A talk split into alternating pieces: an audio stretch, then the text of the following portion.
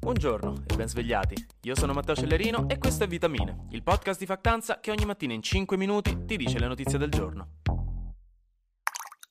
Raga, oggi vi chiedo scusa in anticipo, sarà una puntata un po' pesante, non ve la prendete con me, però ogni tanto bisogna fare seri, non si può campare di meme e notizie sulla sagra del limone di Sorrento, però ci saranno un po' di spunti di riflessione, ne varrà la pena. È ufficialmente iniziata, è iniziata la serie di processi per crimini di guerra a carico dei soldati russi, per quello che alcuni, se non molti, staremo a vedere dopo i processi, hanno fatto in Ucraina. Il primo soldato russo a processo ha appena 21 anni, si chiama Vadim Shishimarin e si è dichiarato colpevole. Colpevole di aver ucciso un civile di 62 anni che si trovava per strada in bicicletta. L'avrebbe ucciso su ordine di un altro soldato, perché erano in fuga in territorio ucraino e non volevano che ci fossero testimoni. Lo specifico, ma ovviamente si tratta di un crimine di guerra, perché la vittima era un civile innocente che non stava rappresentando un pericolo per il soldato. Per questo si parla di crimine. E la pena potrebbe essere l'ergastolo. Secondo l'autorità autorità ucraine ci sono già 11.000 casi aperti simili a questo e arriveranno a processo proprio nelle prossime settimane. La Russia ovviamente ha risposto che le accuse di crimini di guerra sono oltraggiose e inaccettabili, degli incidenti inscenati, insomma sarebbero caduti dalle scale. Dall'altra parte Ursula von der Leyen ha presentato la proposta per un pacchetto da 300 miliardi di euro per liberarci da Mosca. E qui volevo fare una bella battuta sul fatto che è anche il nome di un insetto, ma sarebbe scendere troppo in basso anche per me. Insomma, ci vogliamo sganciare dalle forniture di gas, petrolio e carbone rossi entro il 2030 e questi soldi aiuteranno a trovare fornitori alternativi, fonti rinnovabili e risparmi nei consumi.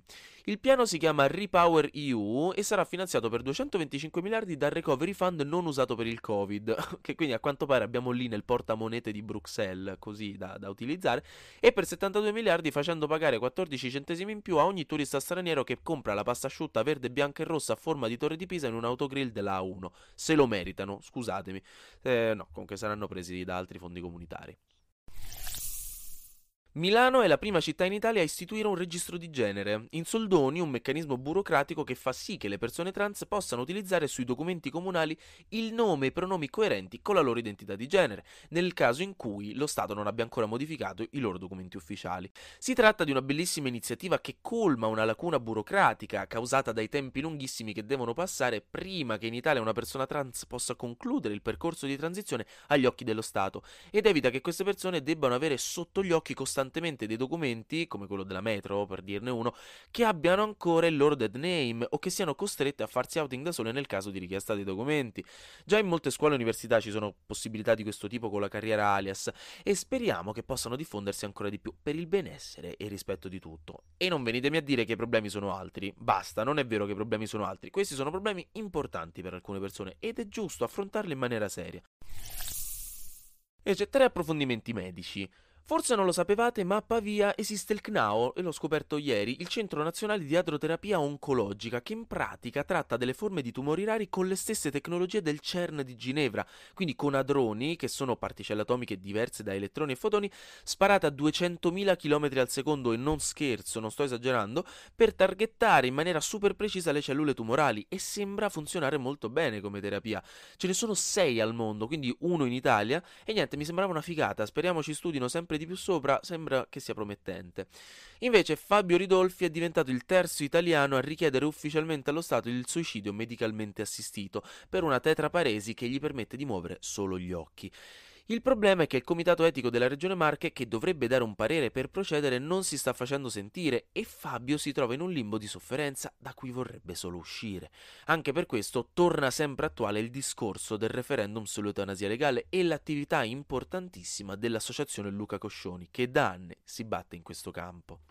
Infine, preparatevi che questo è un po' più lungo, un articolo del New York Times parlava di una certa Caroline Mazel Carlton che iniziando a sentire voci da piccola aveva ricevuto una diagnosi di schizofrenia e molti medicinali, ma poi però aveva deciso di non prenderli più e di aprire un'associazione per aiutare chi fa fatica con certe condizioni in una maniera diversa, con zero medicine ma più supporto reciproco.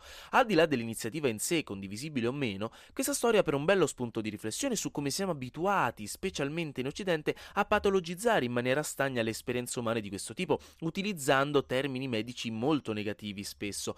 Ovviamente è fondamentale l'aiuto medico nei casi di sofferenza, ma dobbiamo anche ricordare che siamo ancora molto vicini all'esistenza dei manicomi, che sono stati aboliti in Italia soltanto con la legge Basaglia del 1978.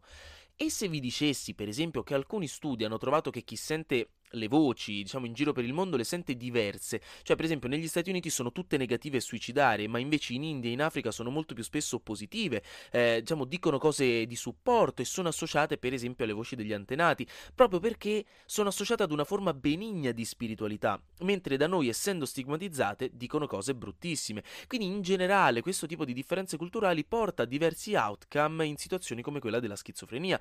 Questo, diciamo, potrebbe cambiare un po' la percezione e lo stigma che abbiamo da sempre nei confronti dei disturbi mentali e farci rendere conto di quanto questi disturbi siano così tanto aggravati dal modo specifico in cui se ne parla. E quindi niente, noi ci sentiamo domani. Anche oggi, grazie per aver ascoltato Vitamine. E ricordatevi, domani sarà successo di sicuro qualcosa di nuovo. Quindi avrò ancora qualcos'altro da dirvi. Buona giornata.